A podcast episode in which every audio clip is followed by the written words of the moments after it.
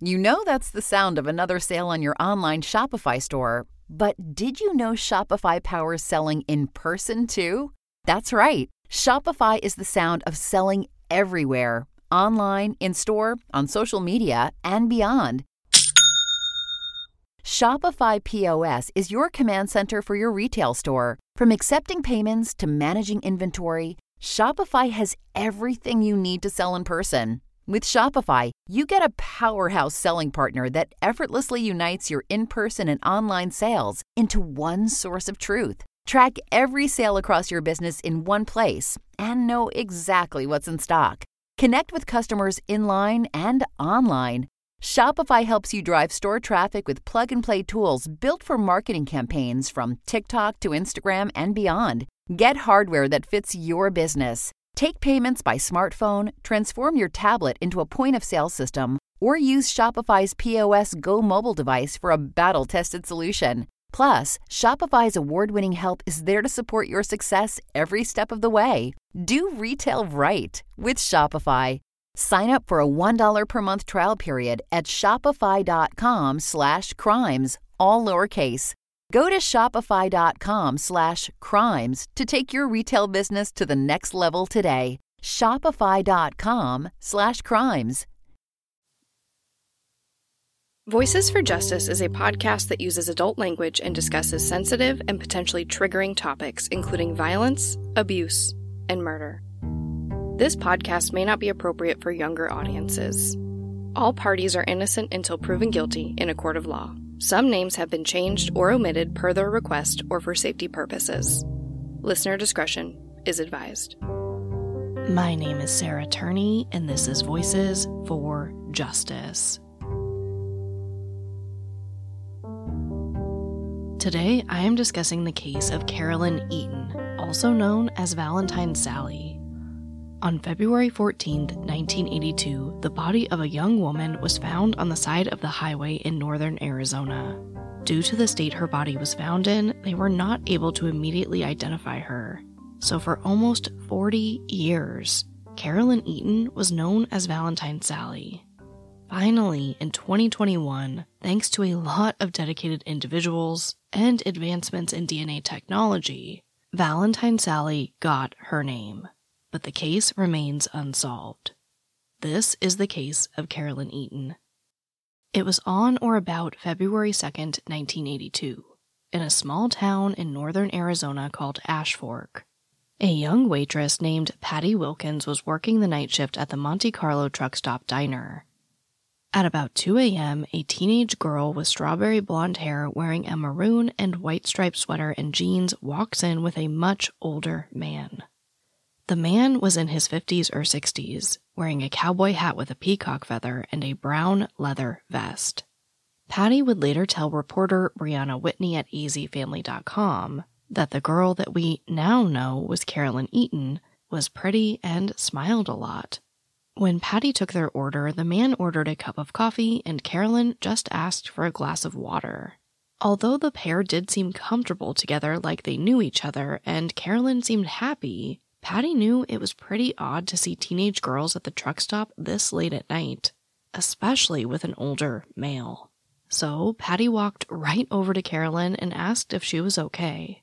This is something Patty says she'd done with a lot of girls over the years working at the truck stop. The thing is, Patty wasn't just a waitress. Her family owned the entire truck stop, including the diner. So she had no issues calling the police on anyone that seemed suspicious. In 1986, Patty told the Arizona Daily Sun, quote, We've been in this little truck stop for 17 years. And as a rule, when a girl comes in off a truck and looks too young, we pull her off. The sheriff's office comes along and they send her home. End quote. But according to Patty, Carolyn seemed to be just fine. She seemed very comfortable, very comfortable with this gentleman because I asked her, Are you okay here? Do you want to stay here? Do you want to leave with him? And she said, Yeah, I'll go with him. Like it was her grandfather, her father, uncle, some relative. However, Carolyn did mention that she had a toothache, so Patty crushed up a baby aspirin for her to put on her tooth for the pain. This small detail would be one that would later mean a lot in helping to identify Carolyn. Eventually, Carolyn and this man give Patty a 25 cent tip and leave the truck stop. Unfortunately, Patty never saw the vehicle that this man and Carolyn left in. About two weeks later, on Valentine's Day, an Arizona Department of Public Safety officer responded to a call on Interstate 40 at mile marker 152. A motorist had lost a tire, so the officer was helping search for it when, about 25 feet off the road, in some of the last remaining snow of the winter, he saw Carolyn. Carolyn's body was found face down underneath a tree just one mile away from the Monte Carlo truck stop. She was naked from the waist up, only wearing size 9 Seasons brand jeans. Near her body was her size 36C bra that appeared to have been cut off of her, and next to that was her maroon and white striped sweater. No socks or shoes were ever recovered. Because Carolyn's bra had been cut off, investigators suspected foul play immediately. Also, the belt loops on her jeans were broken, leading investigators to believe that she had likely been killed somewhere else and dragged to this location. The medical examiner noted that the autopsy was quite difficult.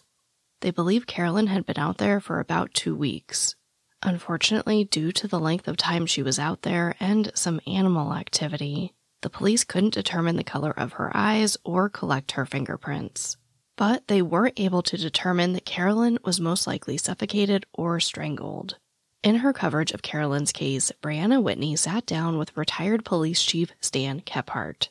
While Kephart didn't work on Carolyn's case directly, he is known as a law enforcement expert. He explained that because Carolyn's hyoid bone, a bone found in the neck, was not broken, it's more likely that she was suffocated rather than strangled. Quote, the pressure that comes from the thumbs inward tends to fracture the hyoid bone. That, along with the struggle from the victim, usually will produce a fracture. End quote. The autopsy also determined two other very important things. Carolyn had not been sexually assaulted, and a tooth on the left side of her mouth had been drilled for a root canal. And aspirin residue was still in the tooth. Blood samples were taken and preserved. At this point, all they knew was that the girl they found was white, with shoulder length blonde hair, between 16 and 23 years of age, 5 foot 4 inches tall, and weighed about 120 pounds. With no identification, no fingerprints, and no way of knowing who the girl was, they named her Valentine Sally. Carolyn's features were not a match to any missing young women in the area. So, officers at the Coconino County Sheriff's Office began visiting local businesses in the area to see if anyone had seen her. They eventually made their way to the Monte Carlo truck stop and to Patty Wilkins. When investigators ask Patty if she'd seen Carolyn, Patty immediately says yes. I remember seeing a young girl come in with an older man just a few weeks ago. She wasn't entirely sure about the date, but she knew that she had seen her just a few weeks prior. So, of course, these officers ask Patty a ton of questions to figure out if it really was Carolyn that she saw. At one point, Patty mentions the toothache, and the investigator asks if she can remember which side of her mouth the girl had the toothache on. And Patty says, yeah, it was the left side. This is when investigators realize that Patty had likely seen Carolyn just hours before her death. Patty would later identify Carolyn's clothing, further solidifying the match. This episode of Voices for Justice is brought to you by June's Journey. I'm pretty sure everyone here loves a good mystery, especially one with as many twists and turns as June's Journey. You get to step into the role of June Parker and search for hidden clues to uncover the mystery of her sister's murder. You engage your observation skills to quickly uncover key pieces of information that lead to chapters of mystery, danger, and romance. So, what does that mean? Well, June's Journey is a hidden object mystery game. Essentially, you find hidden clues and uncover this mystery. But it's also more than that. You can customize your own luxurious estate island, you can join a detective club, and put your skills to the test in a detective league. I like that you can play totally alone, or if you want to play with other people, you can do that too. I find myself playing June's Journey in little breaks during the day, or most frequently at night before I go to bed. Whether you're craving a good mystery or just looking for an escape, I really do recommend June's Journey. Discover your inner detective when you download June's Journey for free today on iOS and Android. For the ones who work hard to ensure their crew can always go the extra mile, and the ones who get in early so everyone can go home on time, there's Grainger, offering professional grade supplies backed by product experts so you can quickly and easily find what you need. Plus, you can count on access to a committed team ready to go the extra mile for you. Call, clickgrainger.com, or just stop by. Grainger, for the ones who get it done.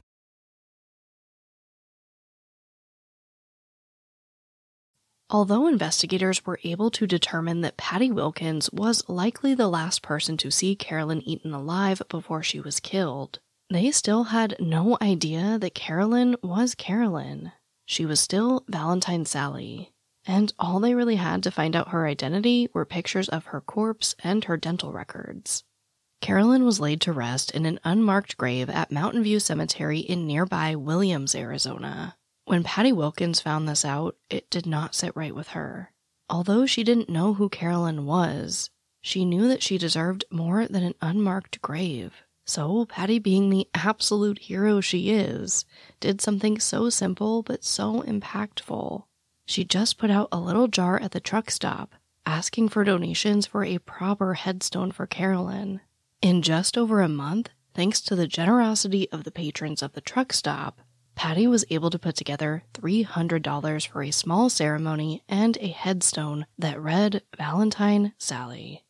The case sat for two years until 1984, when investigators announced that through expert analysis of dental records, they had identified Valentine Sally as missing Florida teen Melody Cutlip. When authorities notified Melody's family, her mother refused to believe it was her daughter. When authorities offered services to return the body, Melody's mother refused, insisting that there was no way that was her daughter. Obviously, we know that her instincts were correct. And the great news is, she was later reunited with her daughter, who is very much alive and well four years later. Over the next few decades, little progress was made in the case. In the 90s, a sketch of Carolyn was made and circulated by law enforcement, but it didn't produce any major results. In 2005, Carolyn's case was assigned to a cold case team. This team was comprised of three individuals with law enforcement background who just volunteered their time to help. This includes Chuck Jones, a retired FBI agent, Jana White, a retired officer who worked for the Northern State University Police Department and the Flagstaff Police Department, and Joe Sumner, a retired National Park Service investigator. This team worked long hours they didn't have to for Carolyn. But unfortunately, time and passion just wasn't enough. They needed more. Luckily, the sheriff's office received a grant from the National Center for Missing and Exploited Children for the amount of $300,000.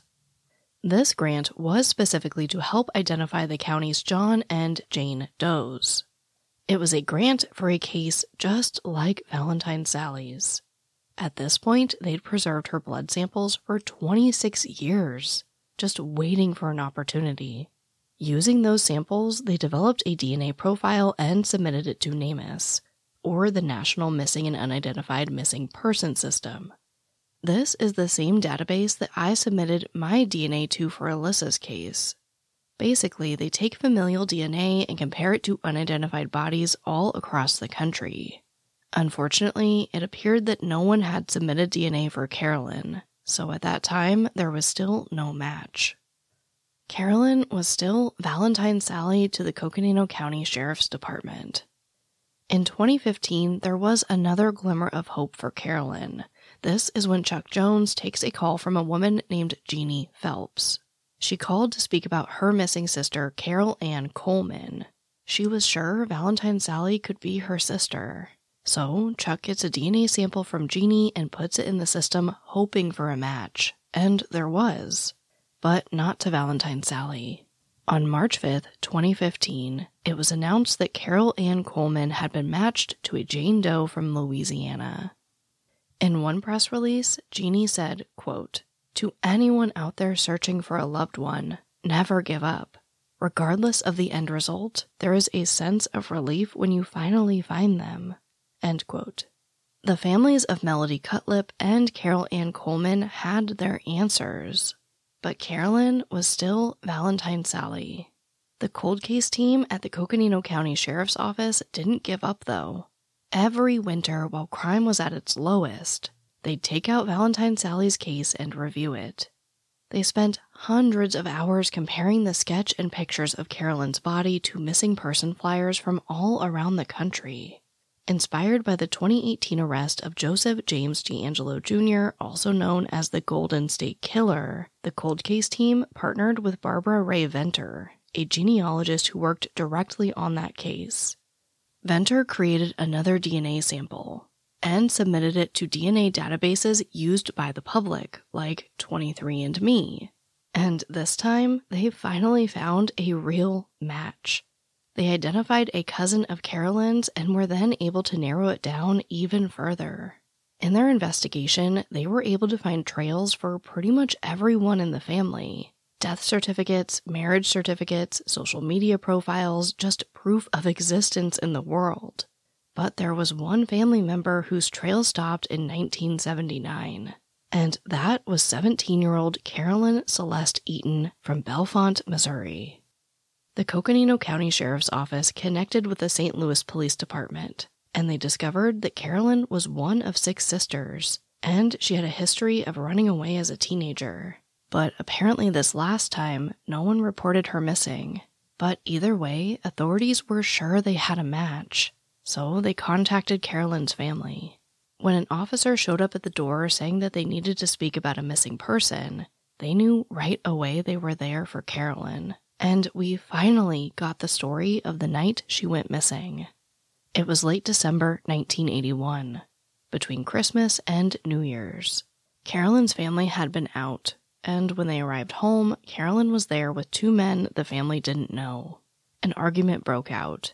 Carolyn said something to the effect of, quote, Oh, I'm so out of here, end quote. And she walked out the door. That was the last time her family ever saw her.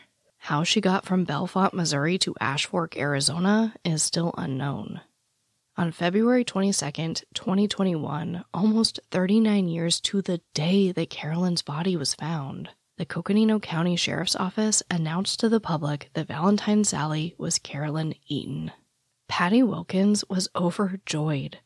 For decades, she blamed herself for not doing enough to protect Carolyn at the truck stop that night, telling Brianna Whitney, quote, I wasn't there long enough, but I should have been there longer. I should have done more. What could I have done? What should I have done? End quote. But when she found out that her Valentine Sally had her name back, she said, quote, Well, I'm going to cry. It's like one of my girls. It's only been me and her, but now she's got a family. Isn't that great? It doesn't get any better. We've got a name, and I'm no longer in charge of her. I love you, and I'm glad you're going home. End quote.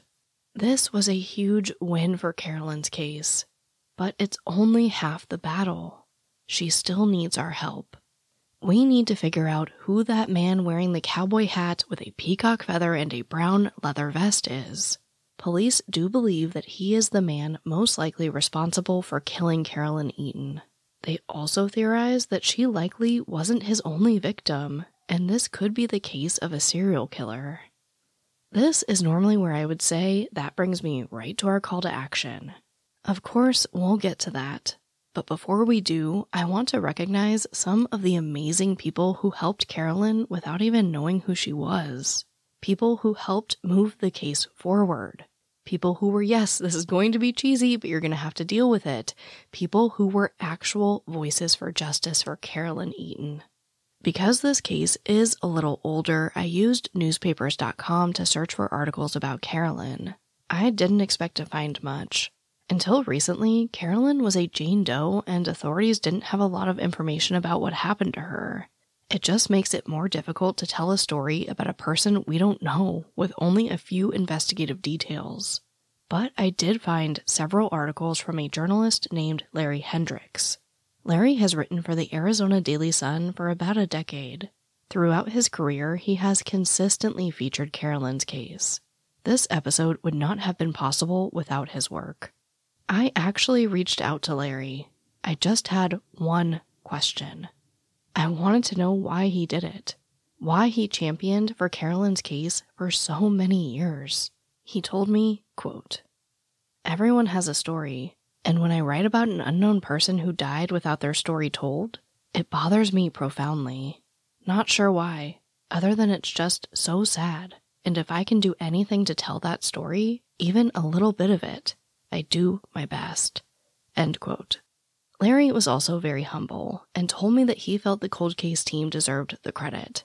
And I absolutely agree.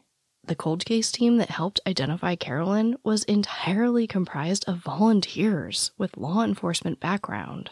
So thank you to Chuck Jones, Jana White, and Joe Sumner for volunteering your time when you absolutely didn't have to. Also, a huge shout out to whomever preserved Carolyn's blood samples and evidence for almost 40 years. I have seen so many cases where evidence is lost or destroyed, and maintaining those samples directly resulted in identifying Carolyn.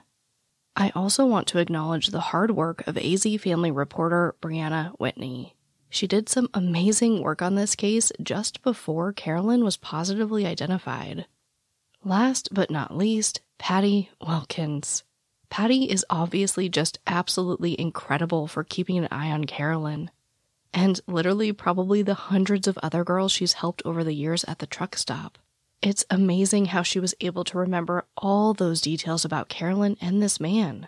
It was incredible that she was able to get Carolyn a headstone. And it's even more incredible that she just cared for all of these years.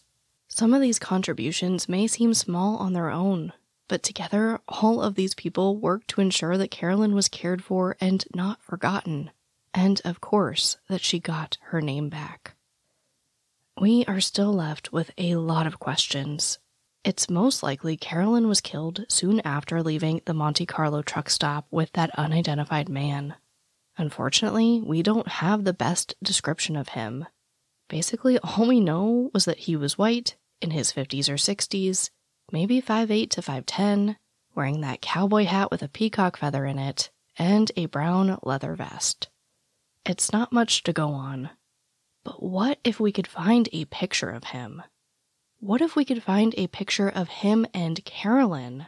Hear me out. I noticed something I couldn't stop thinking about when I was researching Carolyn's case, and I've never heard anyone talk about it. It's a long shot, but I think it's worth discussing.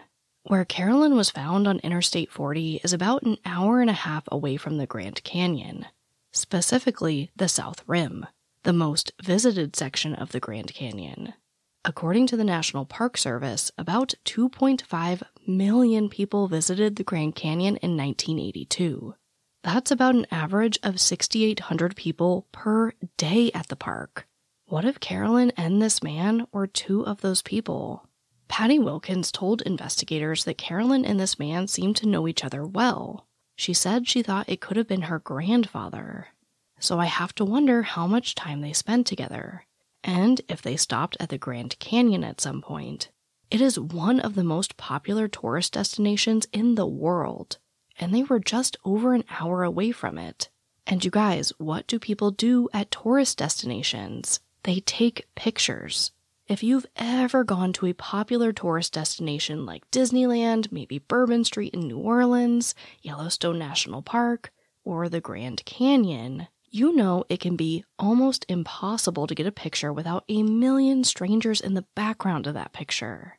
Again, it might be a long shot, but what if Carolyn and this man went to the Grand Canyon and are in the background of someone's family photo just sitting on their fireplace somewhere? You can't tell me cases haven't been solved in crazier, stranger ways. And at this point, there's really nothing to lose with Carolyn's case. So, this brings me to our call to action.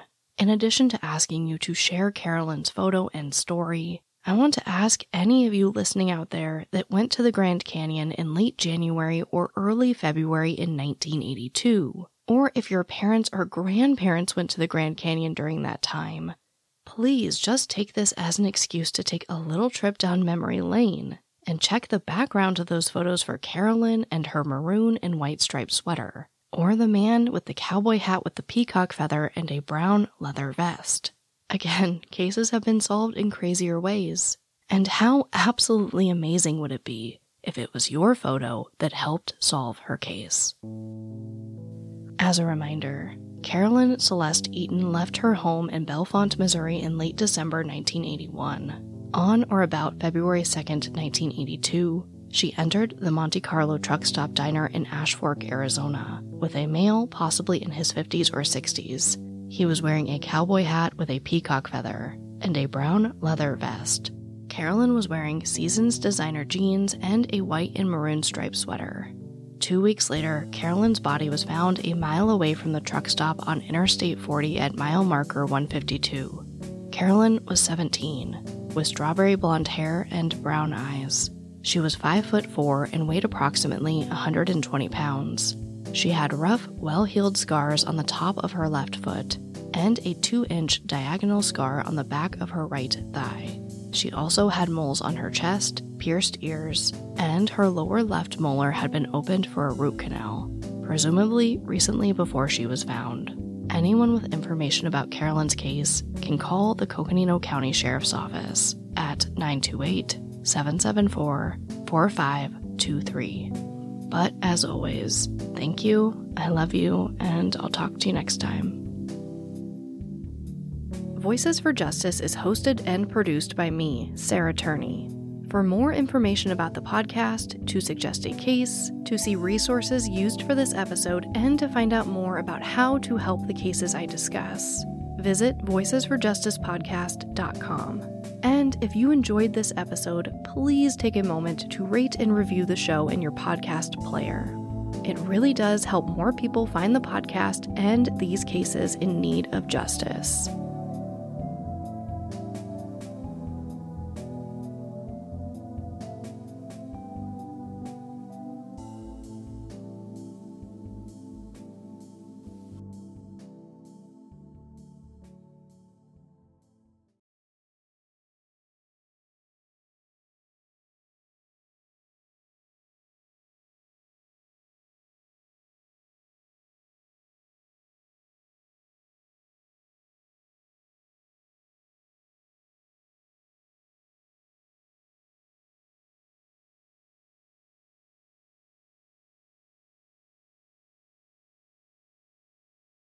Welcome to the Voices for Justice after show. Wow, I uh, I've covered Valentine Sally Carolyn Eaton's case before over on my Patreon. That was I think over a year ago, uh, and there was a lot that I added there. Um, there was a lot that I didn't find the first time. I think I'm just getting better as a researcher, to be totally honest with you. Like I said, it's been a year. Um, so I'm really glad that I revisited this and brought it to the main feed, which again is an initiative I'm trying to do. There was also something about this case, about the coverage I've seen on this case. Um, I've seen where, you know, her name is this big reveal. And for me, every single Jane and every single John Doe out there does have a name. We just don't know it yet. So, uh, it just felt wrong to call her Valentine Sally throughout the whole episode when I knew damn well her name was Carolyn Eaton. So I hope that you guys enjoyed that. I hope that you enjoy my style of storytelling because I feel like sometimes it's a little bit different than other creators because I'm not willing to do those things. I'm just not willing to wait and reveal that information at the end is a big shocker, especially something like this. I just felt like it was more respectful to call her by her name as I knew it the entire time. Another thing I want to talk about is my little segment where I featured kind of the unsung heroes of this case. Um, you guys know that when I cover these cases, I am very conscious of shifting the, the focus away from the victim. It's just something I don't really feel comfortable doing. These episodes are about them. But again, there were so many little unsung heroes in this case that I felt really made a huge difference. Um, again, as cheesy as it is, they were voices for justice. You know, for Carolyn, it's everything I believe in. And I really hope that it will inspire other people to do the same. It could be something like featuring a Jane Doe case with just a few details over a more notorious one, you know, in your content or on social media, which is something I definitely need to get on. It could be supervising a team in charge of keeping blood samples for 40 years, or it could be just being a little more observant of that teenage girl walking into your place of business in the middle of the night with a much older man. All of these things seem so simple, like they probably wouldn't result in anything. but they all did. And I think that that's really, really powerful. So I hope you enjoyed that little segment because it is something I want to keep doing when it's relevant. And again, last but not least, Patty Wilkins. This part made me so emotional. Um, and that's because you guys know my sister's body has never been recovered. And I can only hope that if someone found her, they would be kind enough to do something like get her a proper headstone or just love her.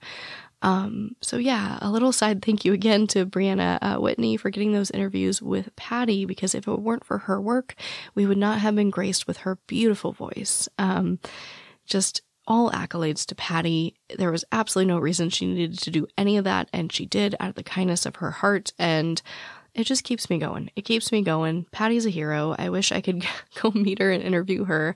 Um, I do actually, I, I want to take a trip up to Williams, Arizona. It's a few hours away from me, um, but I want to go up there. One of the things I couldn't figure out in this case was about her headstone. Um, so on findagrave.com, I was able to see that uh, it appears to still be there. I don't think that Carolyn's family ever moved her body.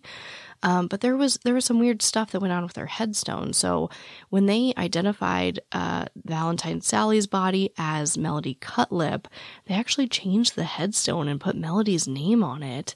So I, I just want to know if if Carolyn's name was ever put on it, um, and if it wasn't, maybe that's something we can try to make happen. If that's something her family's interested in. Um, either way, I would love to go up there and pay my respects and see what that's all about and see how I can further help in this case. Um, I think last but not least is my call to action. I I don't know. I hope it makes sense to you guys. To me, it makes so much sense.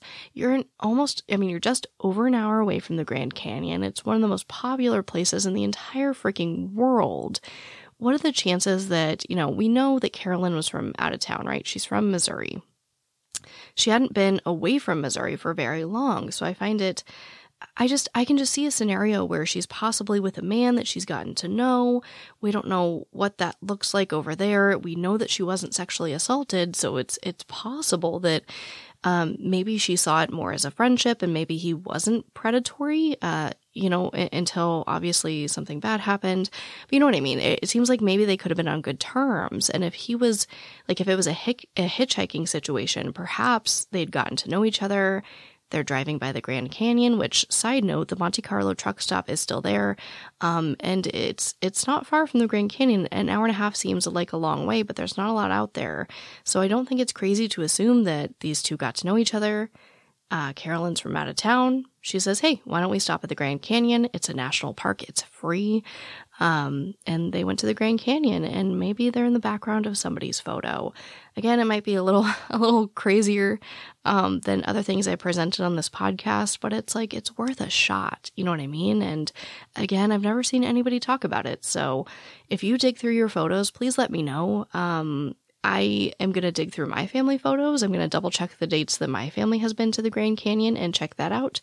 Um, but yeah, I, I hope you guys enjoyed that. I thought it was pretty cool. I hope it leads to something. It might not, but again, it's worth a shot.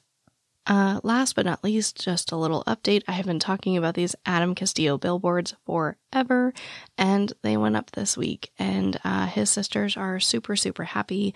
There is one billboard in Willcox, Arizona, near where he went missing, and another that basically uh, catches a lot of the traffic going out of Willcox um, into the cities.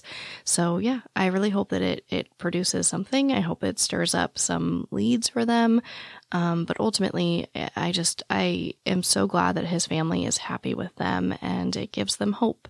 So, yeah, I know we've been talking about these billboards forever. Um, they do take a long time to get up, but they are finally up. They will run for four weeks. Um, and honestly, I just can't wait to buy more families' billboards. Um, one of the reasons why I'm such a stickler for billboards, why I love trying to help fund billboards either through Season of Justice, which is the nonprofit organization I'm on the board of. Again, we do fund billboards for families, so go to seasonofjustice.org if you are a family member listening to this who needs a billboard. Um, but one of the reasons I love that type of initiative is because I remember how Alyssa's billboard made me feel. Um, you know what I mean? It was, it was an undeniable way to make Phoenix care about her. They could no longer ignore her. It didn't matter what was going on with the police. It didn't matter how much local media completely avoids her case. Um, they didn't have a choice anymore. Every person on that freeway had to pay attention, whether they liked it or not.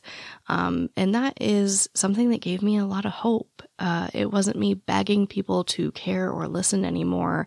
It was a sign right in their faces saying that they, they had to, uh, especially when you're going 70 miles down a freeway or whatever. So, yeah, I just, it's that hope factor. Um, and yeah, so I really hope. I, I mean, I know I talked to uh, Adam's sisters that uh, it's a cool thing. They're excited, and I can't wait to uh, give out more billboards because I think it's super cool, and I think that they can make a big difference, especially in missing persons cases that haven't had a lot of attention, like Adam's. Uh, but yeah, Thank you, as always, for tolerating me, especially my rants here. I know I get really ranty. Welcome to me. This is what I'm like in real life. Uh, so, again, thank you for tolerating me. I love you, and I'll talk to you next time.